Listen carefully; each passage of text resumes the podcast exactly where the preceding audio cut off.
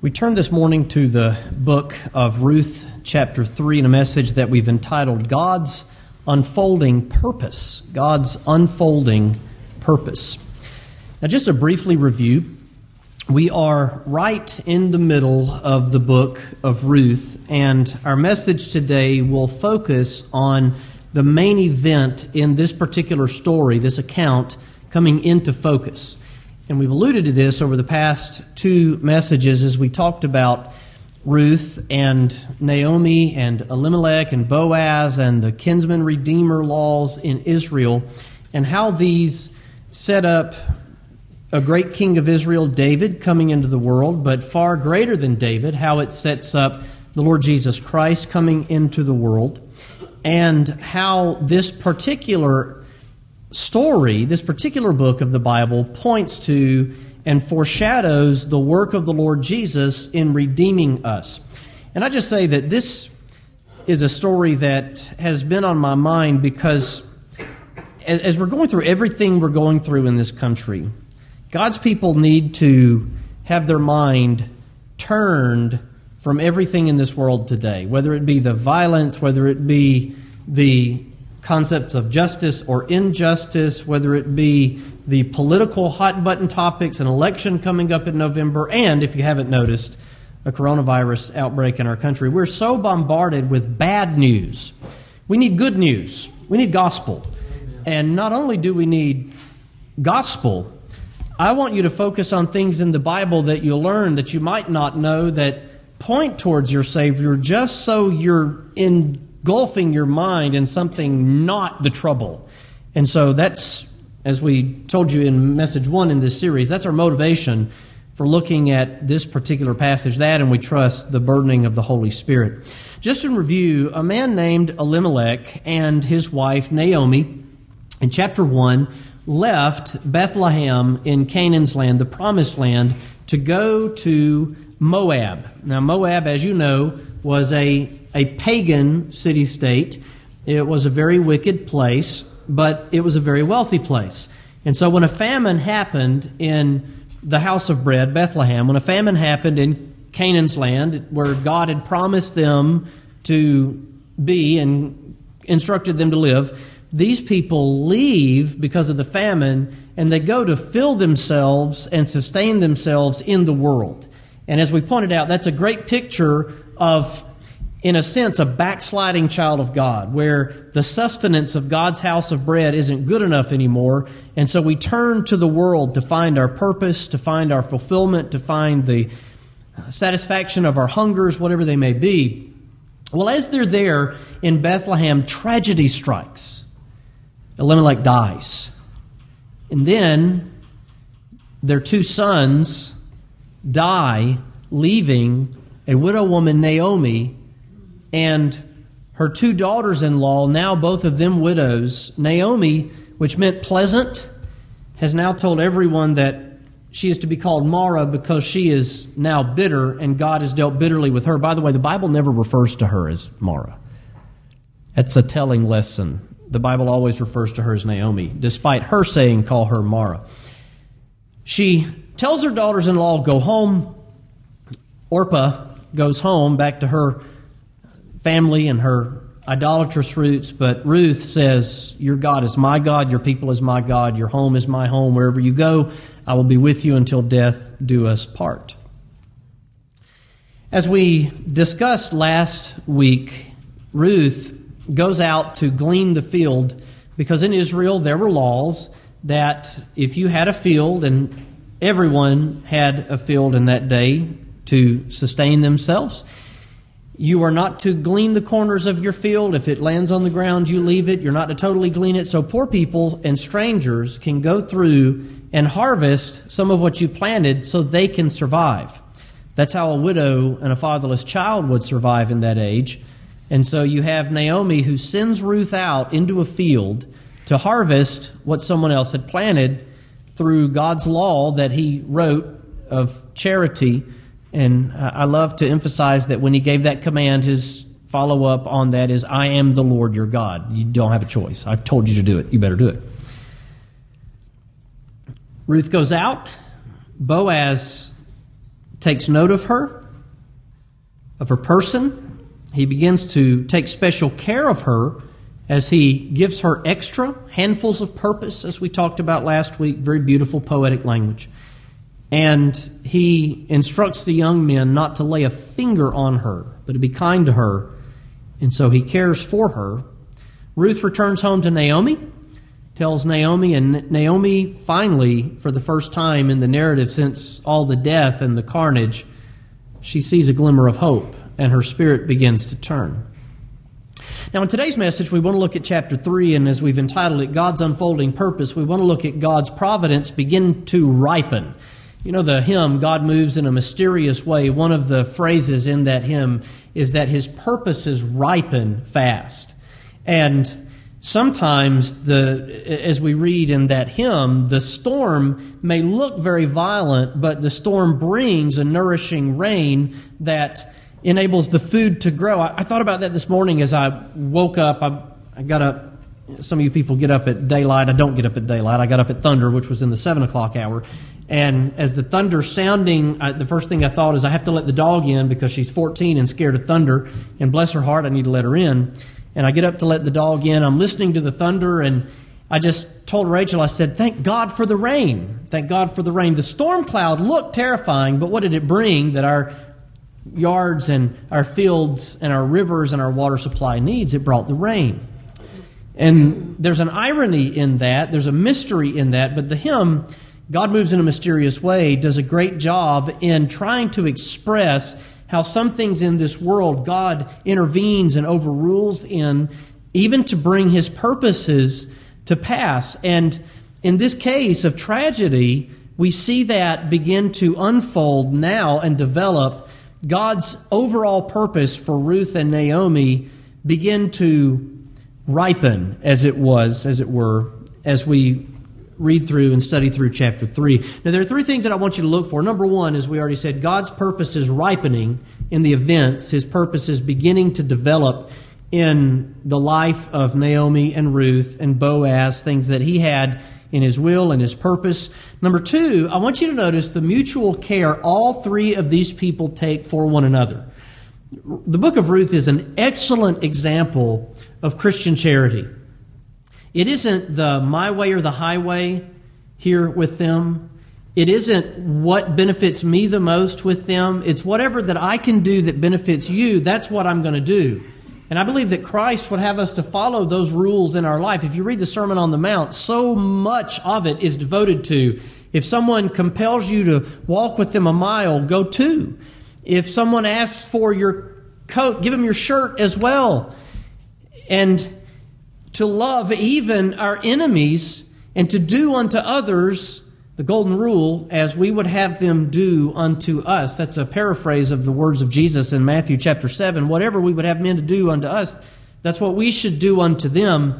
These three people at this moment in human history epitomize doing unto others the way we would have them do unto us. Ruth for honoring Naomi, Naomi for desiring to bless Ruth, and as you see what Naomi schemes, I'm going to call it Naomi's scheme in this chapter, we'll see that she had Ruth's best interest in mind, and then eventually Boaz desires to bless Ruth and Naomi. You have a group of people who are all doing things that better the other ones around them that leads to this beautiful situation that we read in the book of Ruth.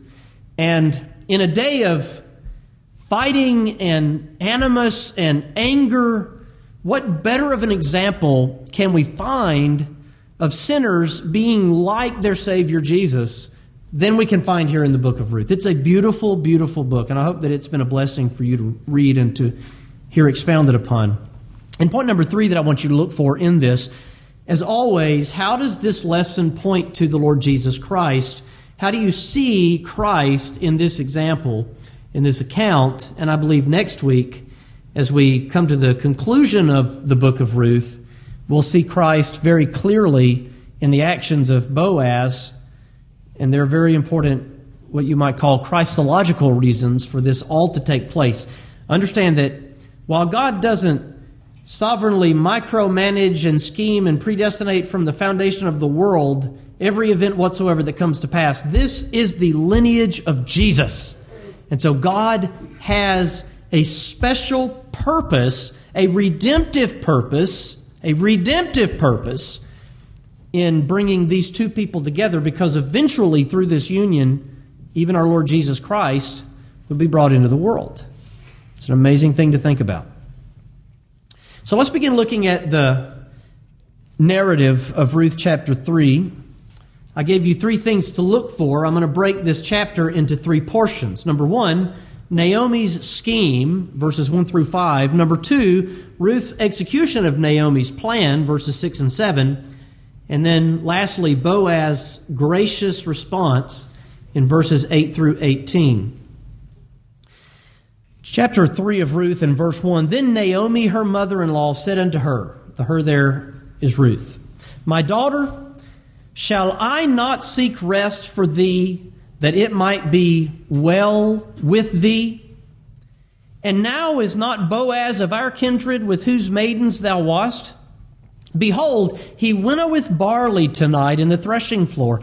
Wash thyself therefore, anoint thee, put thy raiment upon thee, and get thee down to the floor, but make not thyself known unto the man until he shall have done eating and drinking.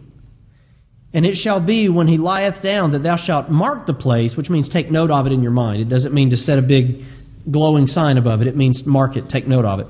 When he lie, when he goes to bed, thou shalt go in and uncover his feet. That's an interesting phrase, isn't it? And lay thee down, and he will tell thee what thou shalt do. And then Ruth still respectful and obedient to her mother in law, says, All that thou sayest unto me, I will do. By the way, one of the common themes of the book of Ruth is submission. Submission. There are authorities in the world to whom we should submit to. And you find most of the problems in the world come when people don't submit to the authorities that they are to submit to. To God, to the authorities over us when they are right and they're doing what they're supposed to do. We ought to obey God rather than man, but unless man is telling us to disobey God, we obey the government. And even to the church, we are to submit one to another in the church. There's an authority the church has that we are to submit to. And to not submit to it, what is the opposite of submission? Rebellion. Thank you. Rebellion. We don't want to be rebels in any sense. We don't want to be rebels. Naomi says to Ruth, Go. Ruth says, All that thou sayest unto me, I will do. Now let's back up and look at some of the details of this narrative. First of all, Naomi is acting here in Ruth's best interest. She's acting in the interest of Ruth. Ruth, I love you. Can you imagine the love between this woman and her daughter in law? We often make jokes about in laws and mothers in law and fathers in law, and it's Father's Day. Let me say Happy Father's Day to all the fathers here, but we're not here for Father's Day, we're here for Jesus. So, you notice there's not a theme of Father's Day. Rachel said, You're preaching about women on Father's Day. I said, Because I'm not preaching about Father's Day. I don't care about Father's Day. You can thank me, eh, you know, or say Happy Father's Day later. Okay, I'm not worried about Father's Day until 12:05. And 12:05, I can worry about Father's Day. We can go get barbecue or hot wings or whatever. But right now, it's the Lord. That's what we're concerned with. Um, these two women love each other.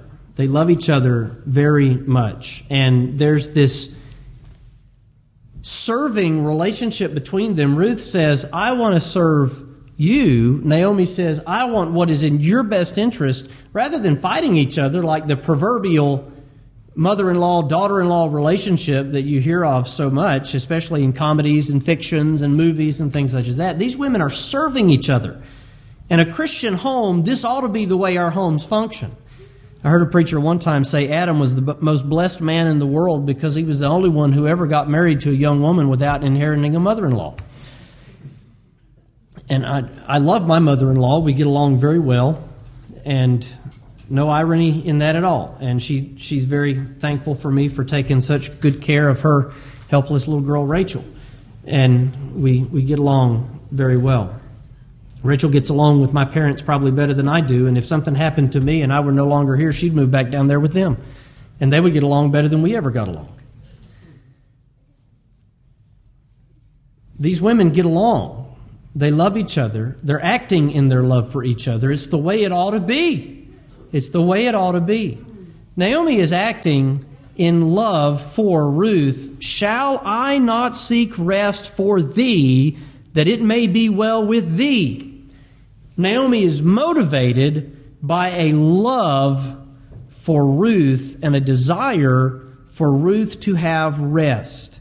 And as we ended last week's message, Naomi rejoices when she realizes the man that has treated Ruth so kindly when Ruth comes back with all of the produce, all that she had harvested in Boaz's field.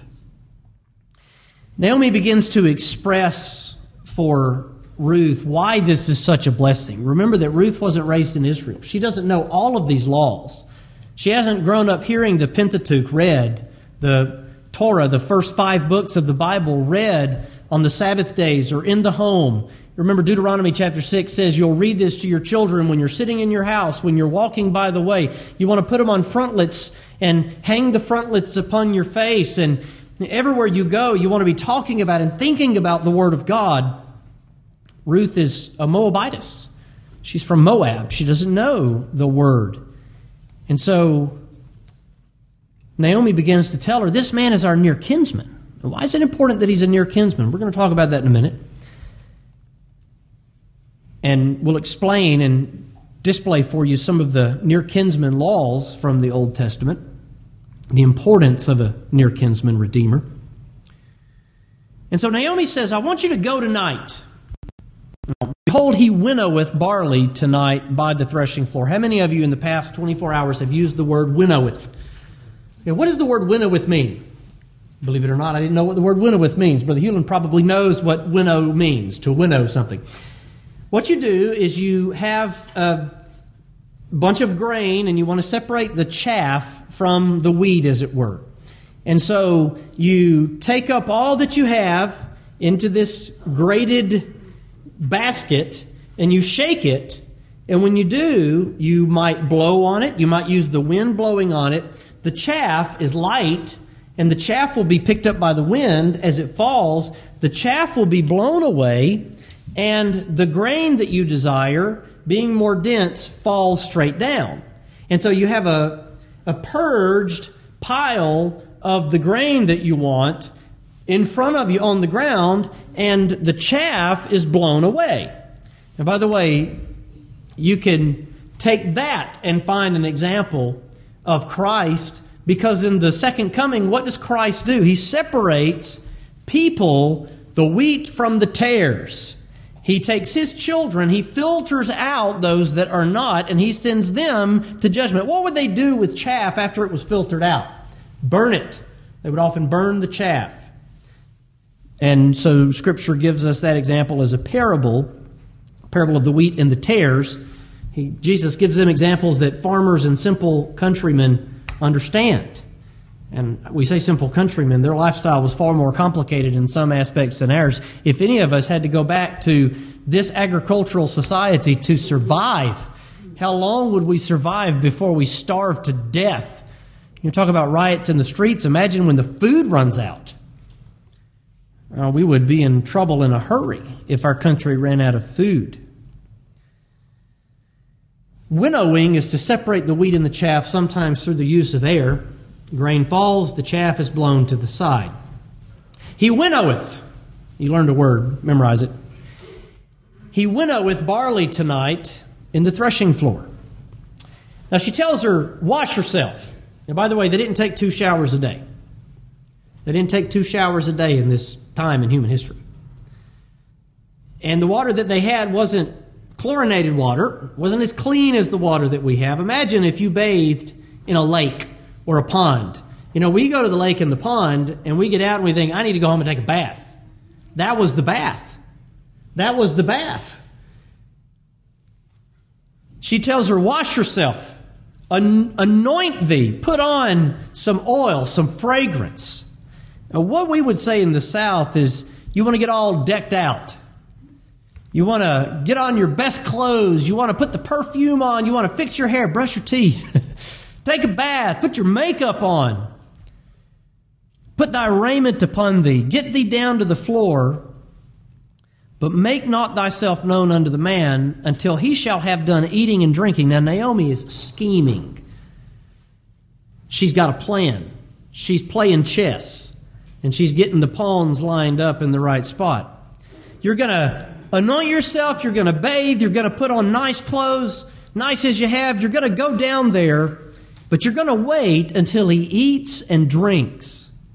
Now, if you're a person who works outside all day, there's nothing like coming home, even if you're if you're working some other type of job and eating a big meal.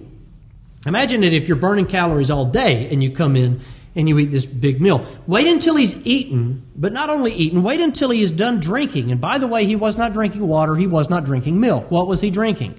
What did they drink then? They drank wine. Now, does he cut it with something? Does he pour water into his wine? I don't know, and it doesn't say, it doesn't matter. But I do know this that Naomi assumes that his heart is going to be merry. In fact, the narrative says that his heart was merry, and that's going to put him in this jovial, cheerful spirit so that he is happy to oblige with the request that Ruth is going to make of him. Can you see the scheming mother in law here? The scheming mother in law. Deck yourself out, get your nicest, cleanest outfit on, get all cleaned up, go down there, but wait until he eats and wait until he's had his wine to drink. And doesn't mean he was a wine bibber, but that's diet in that day. That is diet in that. That's what you drank because water had parasites. And so people drank wine. It shall be when he lieth down, mark the place, take note of it. To mark something in the Bible, the word means to take note of where he lies down, spy on him. Spy on him. Know where he's sleeping. Go to him and uncover his feet. You might be thinking, what in the world is she doing? Uncover his feet. There is nothing immodest or sinful that Ruth is going to do. What does she do? She uncovers his feet. Now, I don't know about you, but if you're asleep and you're in the middle of the Middle East outside, it, it's not a, a place in a room where she sneaks through a house to get there. This is near the threshing floor. When you're asleep outside and the temperature drops and you're nice and comfy and you've got the blanket on you and somebody comes and they uncover you in the middle of the night, what are you going to do? You're going to wake up. Why? Because you're cold. So she conspires to the point and schemes to the point of even saying, uncover his feet so he wakes up in the middle of the night. Now, by the way, I had this conversation with Brother Curtis a couple of weeks ago when talking about trying to get the baby on a better nighttime sleeping schedule. How many of you veteran parents know what to do to try to keep your kid awake in the day so he sleeps or she sleeps at night? Keep him chilly. Keep him chilly. Kids, I just gave you free advice. Put it in your pocket, put it in the bank. Remember that when you get married and have kids if you want to keep your baby awake at day so you can sleep at night, praise God for sleeping at night when you have a baby. I got more than two hours in a row. Yay! You keep them cold and they don't fall asleep. Keep them cold and they don't fall asleep. It's a strategy. She says, uncover his feet, make him cool. So he wakes up and he takes notice of you. Ruth's execution of her plans, verses 6 and 7. She went down into the floor and did according to all that her mother in law bade her. She did everything that Naomi told her. And when Boaz had eaten and drunk, his heart was merry, because wine makes a heart merry, and a full belly makes a heart merry. The man's had a hard day's labor. He had something to eat, and he says, I'm feeling great. Imagine the endorphins are firing in his brain. It is a good time. He is happy. You fathers on Father's Day, if you go get you a bunch of hot wings tonight, you might you might experience that same thing or whatever it is that you like to eat. If you want barbecue, if you want Mexican food, you know what it's like when you have a great meal and you just sit down and you say, That was good. That's the frame of mind that Boaz is in. Naomi knows that. Now, God is working in his providence here, but God, so many times in his providence, works through things that happen in the world. And so this is what's taking place. He ate, he drank, he was merry. He went down to lie at the end of a heap of corn, and she came softly. What does that mean? She sneaks up. There are other people here servants, reapers, maidens. This man has great wealth and he has great numbers of people that are employed by him. And Ruth sneaks through. She came softly. Young folks, imagine on a cartoon when somebody's tiptoeing up. That seems to be the universal signal in a cartoon that you're sneaking up on somebody's to tiptoe. Ruth is tiptoeing up to Boaz. She uncovers his feet. She lies down. And she waits. Now, it came to pass at midnight. By the way, I go to bed at midnight if I go to bed early. So she wouldn't have snuck up on me. What are you doing here? I'm still awake. But they don't have artificial light in that day outside of candles and fires. So when the sun goes down, guess what you do? You go to bed because you wake up at daylight and you do what? You work because that's life back then.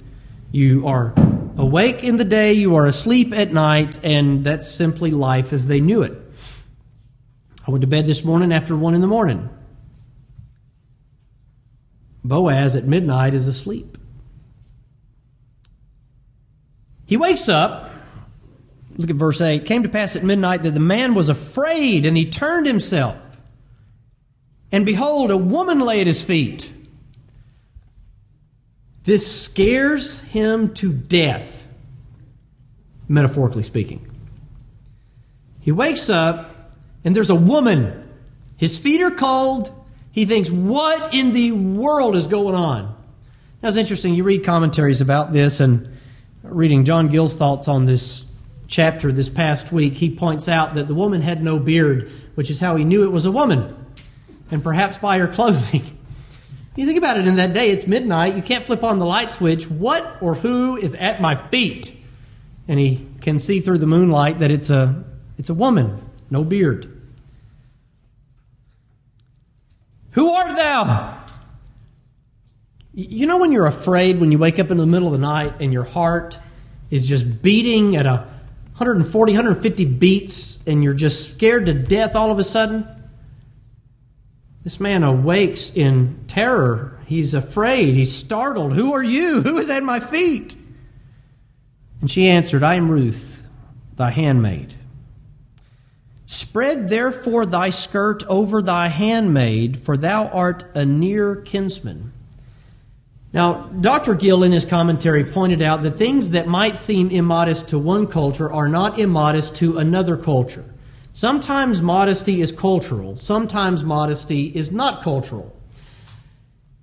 To walk around showing too much of our physique or our body or our skin is immodest, and so Scripture calls on us, both male and female, to be modest in our apparel and not to have broided hair, which is to put gold all in your hair to look like you're a wealthy person, but to be modest and shamefaced. We're not to be braggadocious, would be a word that you perhaps could use. This to me doesn't seem like something that I would prefer a woman to do. But it wasn't immodest. In their culture, what she is asking him, as strange as it may seem to us, by saying, Cover me with your skirt, is marry me. You see, that covering with the skirt is proverbial to her for take me as your bride and redeem me.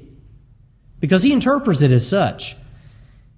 And so she uncovers his feet, and when he wakes up scared because his feet are uncovered, she says, Cover me. And basically, she's saying, Take me into your household as your wife. those of us that are old fashioned in a Western sort of sense, you know, we, we think that woman's not supposed to propose to the man, but that's just what happened there. How is it that's common for us men folk to propose to women today? You take them somewhere really nice and expensive, and you get down on one knee and you open a ring box and you say, Will you marry me?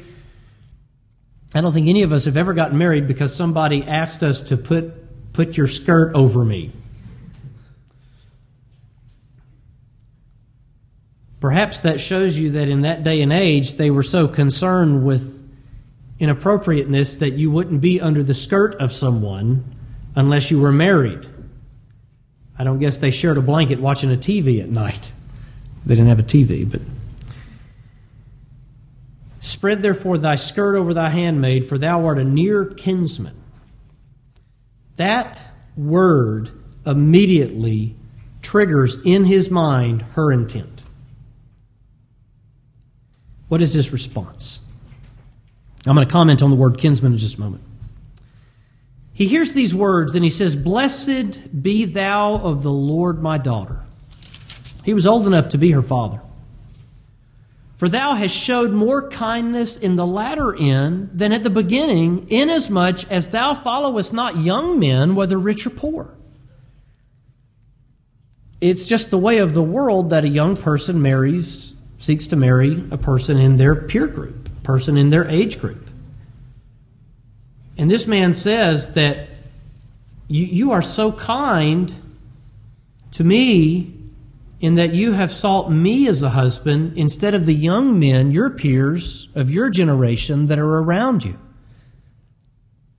Blessed art thou of the Lord, O daughter. The word Lord, there's all caps, meaning it's the name of Jehovah. You've showed more kindness in the latter end than in the beginning. And now, my daughter, fear not, for I will do to thee all that thou requirest. What is she talking about there? We're going to talk about that in just a minute. The laws of redemption. I will redeem you. I will redeem you. For all the city of my people doth know that thou art a virtuous woman. Who can find a virtuous woman? Proverbs 31. This Ruth is a virtuous woman. It's kind of interesting that Solomon would write the Proverbs about a virtuous woman when this virtuous woman is in the ancestry of Solomon because Solomon is the son of David. Ruth was a grandparent to him. All the people of my city doth know that thou art a virtuous woman. Her reputation had preceded her. And now it is true that I am thy near kinsman, howbeit there is a kinsman nearer than I. That's not a doctrinal or theological point. What he's saying is there's one relative who's closer kin to your ex husband, your deceased husband, I should say, than I am, and that husband or that kinsman had the right of redemption. Tarry this night, and it shall be in the morning that if he will perform unto thee the part of a kinsman well, let him do the kinsman part, but if he will not do the part of a kinsman to thee, then will I do the part of a kinsman to thee, as the Lord liveth, lie down until the morning. Now, to give you the rest of this narrative before we talk in brief about the kinsman laws, she laid his feet until the morning, and she arose up before one could know another. Now, they're avoiding all appearance of impropriety here. We don't want to look like we're up to no good. We don't want to look like there's sin. We don't want there to be scandal. And so he says, Lay here at my feet until the morning. They, there is no sin that takes place.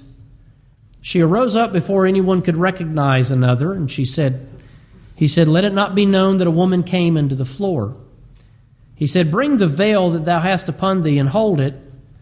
She covered herself with the veil. She holds it out, and he put six measures of barley and lays it on her. And she went into the city. And when she came unto her mother in law, Naomi is going to hear about the result of this scheme. Who art thou, my daughter? And she told her all that the man had done unto her giving his blessing, putting his skirt over her, accepting this proposal, giving her all the barley. She said, These six measures of barley gave he me, for he said to me, Go not empty into thy mother in law. Then said she, Sit thou, my daughter, until thou know how the matter will fall, for the man will not be in rest until he have finished the thing this day. In other words, Naomi tells Ruth, Don't go anywhere. Stay here. Don't go to him. Don't go to town. Don't mingle. Don't talk to people. You sit right here and you wait. This man Boaz will not rest until he has brought this to a resolution. Now, in chapter 4, that's what's going to happen the resolution of this matter. And we're going to leave it hanging until next week, Lord willing, to talk about the actual redemption of Ruth. But I want to look now at all of the significance to Ruth and Naomi and Boaz in this concept of a kinsman. You notice that several times in this chapter and in the previous chapter, you read the word kinsman. Now, interestingly enough, the first occurrence of kinsman in chapter 3 does not come from the word that we will study today, a word that has great significance redemptively in the nation of Israel. It simply had reference to someone who is related. But as you come later on in this third chapter, I am thy kinsman, I am thy near kinsman, verse 12, what Boaz says to Ruth. This word for near kinsman is the word what we would call Gaal. It's a Hebrew word. However, in commentaries and history books, it's usually spelled instead of G A A L, it's G A apostrophe A L. In history books, it's spelled G O E L, Goel, instead of Gaal, Goel. Why is this word special? The word Goel, Gaal, can mean a kinsman but it can also mean, and it is also translated multiple, multiple times as the word redeemer. And so we have in the history of Israel the laws of a Goel, the work of a Goel. He was unto her a Goel over and over in histories and encyclopedic references. This concept of a Goel is referenced. You can Google that, Israel Goel, G O E L, and you'll find lots of references on that about a near kinsman redeemer. What does it mean to be a Goel, a redeemer? In ancient Israel, laws of redemption were very vast. You have to remember that a man's name continuing in the world was one of the most important parts of their culture and their society. And so, as it pertains to what he owned, as it pertained to him having children, and his name continuing, this was one of the most important things to them. This is why, when someone was unable to have a child, which is a very sad thing today, you find women weeping and mourning that they were unable to have children. Think about Hannah, who was the mother of, can you say it? How many of you know? Samuel. She begs God and begs God and begs God, and Eli the priest sees her doing what outside the tabernacle? Murmuring, mumbling, not murmuring, but mumbling under her breath, praying to God about the matter. And when God gives her that baby, what does she do? She devotes him to the Lord literally drops him off there. She dedicates him to the Lord. Think about some others who find themselves in this position in the Bible. You have the mother of John the Baptist. You have Abraham and Sarah. There's a very special relationship in the Word with a woman who couldn't have a child being blessed with divine providence to overcome that in bringing some of the greatest men of both testaments into being. God opening the womb, as it were.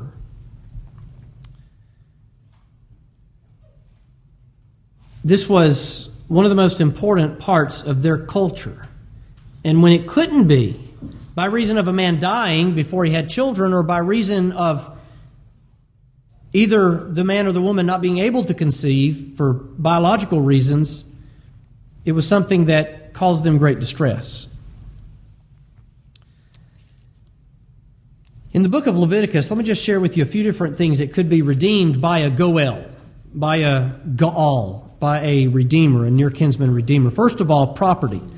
Leviticus 27, verses 9 through 25, give us laws on the redemption of property.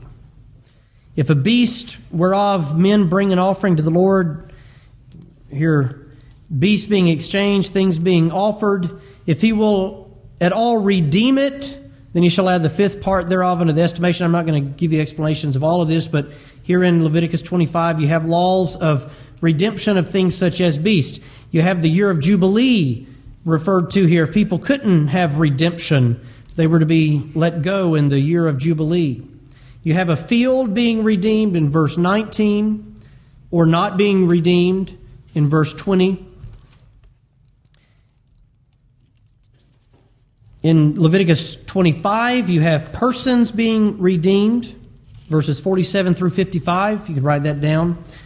In Numbers chapter 25, you have where an avenger of death is in the Hebrew language, in the original language, referred to as a goel. He had avenging rights that is used with the same word to describe it.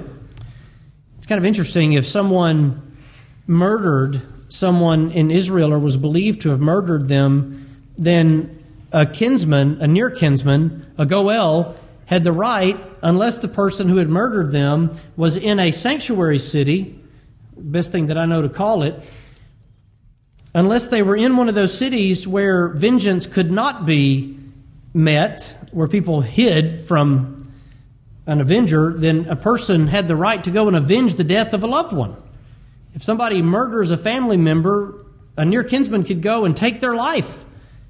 And that was legal, that was lawful in that day. Now, there was to be proper justice. It wasn't anarchy and it wasn't vigilantism, but that was a part of their law in that day. They were enabled to go unless a person was in one of these cities that was a protected place. The Goel could go and take vengeance upon the murderer of a relative. That's again Numbers chapter 35 9 through 34. Why this applies to us in this lesson in Ruth and Boaz, let's go to Deuteronomy chapter 25.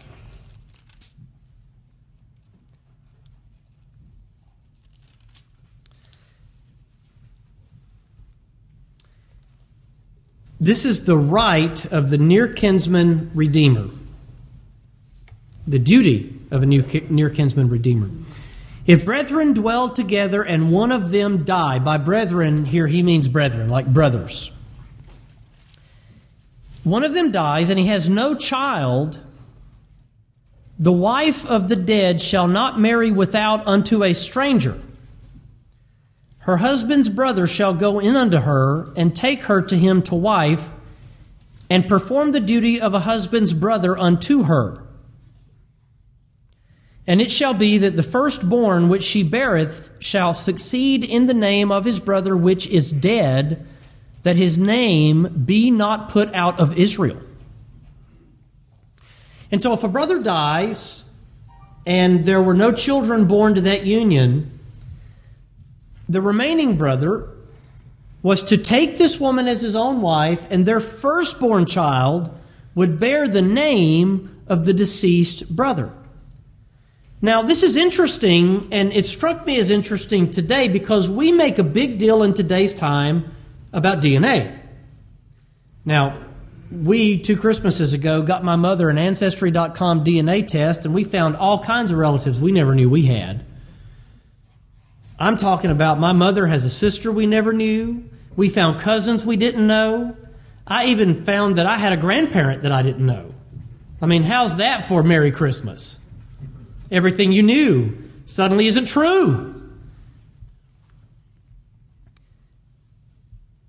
DNA was not the determining factor in a man's life, his name rather, continuing in Israel.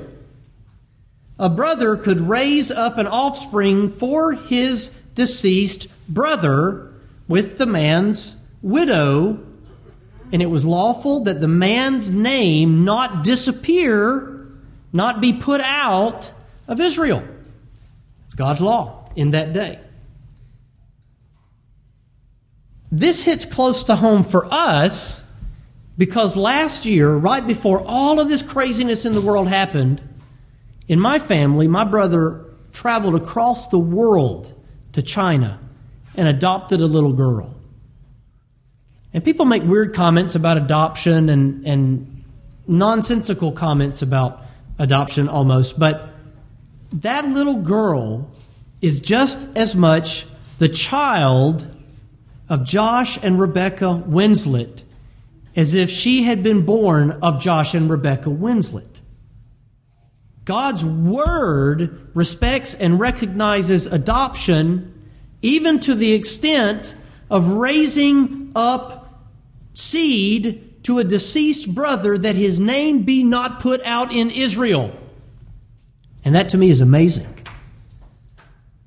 I want you to understand that an adopted child is just as much a child as a biological child.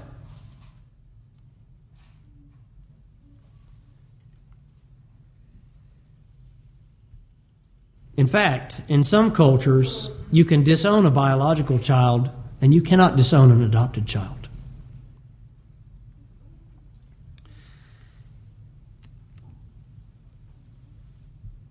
Family name means more than genetics. And if we know much about adoption, we fully understand this principle. Family lines are also important in the nation of Israel because it would be the country, specifically the tribe of Judah, out of which the Lord Jesus would come into the world. And so, even above the individual's namesake, continuing in Jerusalem, or in Israel rather, in Judah, God's purpose in these laws was so Israel continues as a nation because it was out of Israel that God would send his son Search the scriptures, for in them you think you have everlasting life. There they which testify of me. God's purpose in all of these laws is to point to Christ. Judah would maintain, Israel would maintain their family lines even through these unusual measures so that this nation and all of their houses would continue in the world because it would be out of this nation that Christ would be born from this nation. Christ would come into the world and save a people out of every nation, kindred, and tongue. And so God has redemptive purposes in mind, even beyond the scope of redeeming Ruth, even to the sending of his son into the world to redeem all of us from our sins, his people. When you read Matthew's gospel and Luke's gospel, do you notice some very interesting things in those two Gospels? You find genealogies of Jesus, and they're both different. One is Jesus' adopted father's genealogy. Joseph adopted Jesus. Joseph was Jesus' legal father, even though he was not his biological father. And because of that, Jesus has a right to the throne of David through Joseph. In Luke's gospel, we read of Mary's genealogy, Jesus' biological genealogy, Mary being a daughter of David, and so he has a right to the throne of David on both sides. From which land? From which town? From Bethlehem. See how important all of this is in the scheme of bringing Jesus into the world? This is an amazing story. And I use the word story as an account, as history. Now, our concluding remarks today this is a story of redemption. A goel is a near kinsman what? Redeemer. Sometimes it translates redeemer, sometimes it translates near kinsman it has reference to a near kinsman redeemer. Redemption is a common theme throughout Scripture, and this is all going to culminate for us next week. Not only in the above context of property, Leviticus 27, persons, Leviticus 25, avengers of a murdered family member, Numbers 35, raising seed for deceased brethren, Deuteronomy 25. But even Israel was referred to as having been redeemed by God out of Egyptian bondage. Now, what does the word redeem mean? It means to buy back. Israel was bought back from Egyptian bondage by the work of God as he sent Moses into Egypt, which foreshadows for us the redemptive work of the Lord Jesus as well. Deuteronomy chapter 21 and verse 8 Be merciful, O Lord, unto thy people Israel, whom thou hast redeemed. Past tense. Now, there was an Israel of God that would be redeemed by Jesus on the cross, but the redemption of which Deuteronomy 22 is speaking is redemption from Egypt. They were redeemed, bought back out of Egypt. On the night before all of this began to take place, what happened all through Israel? They were to slay a lamb and apply its blood to the doorpost and the lintel.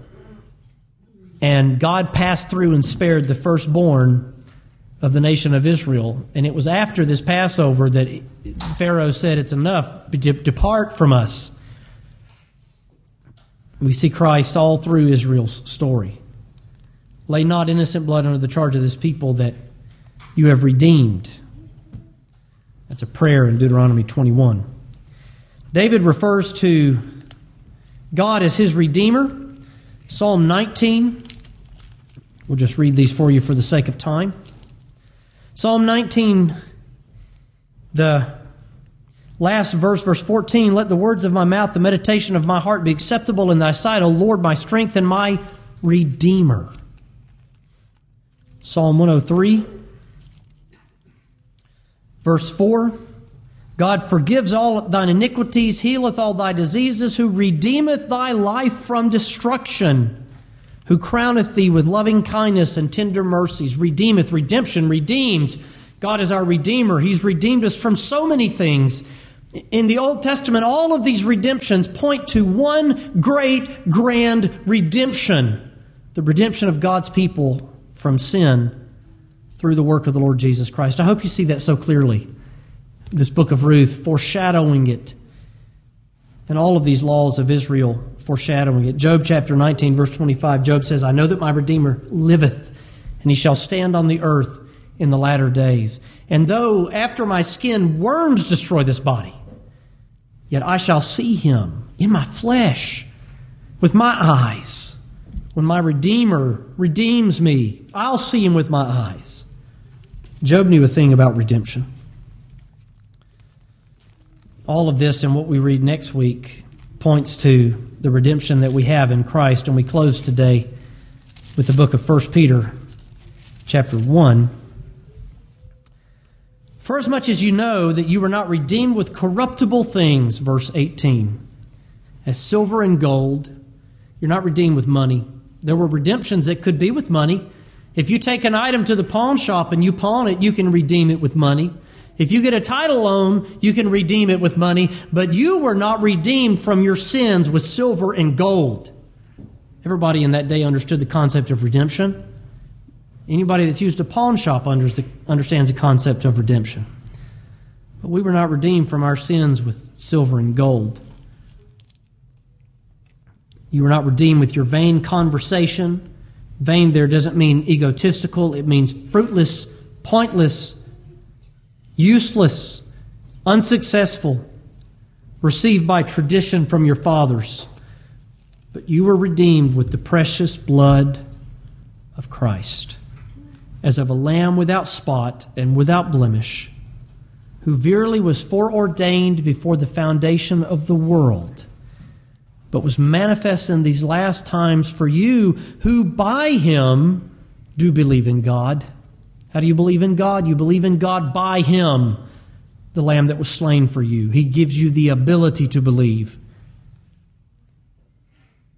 God who raised him up from the dead and gave him glory that your faith and your hope might be in God, who is your Redeemer. Let's pray together. Father, we thank you so much for this passage of Scripture and the encouragement that it gives us in this dark, dark time.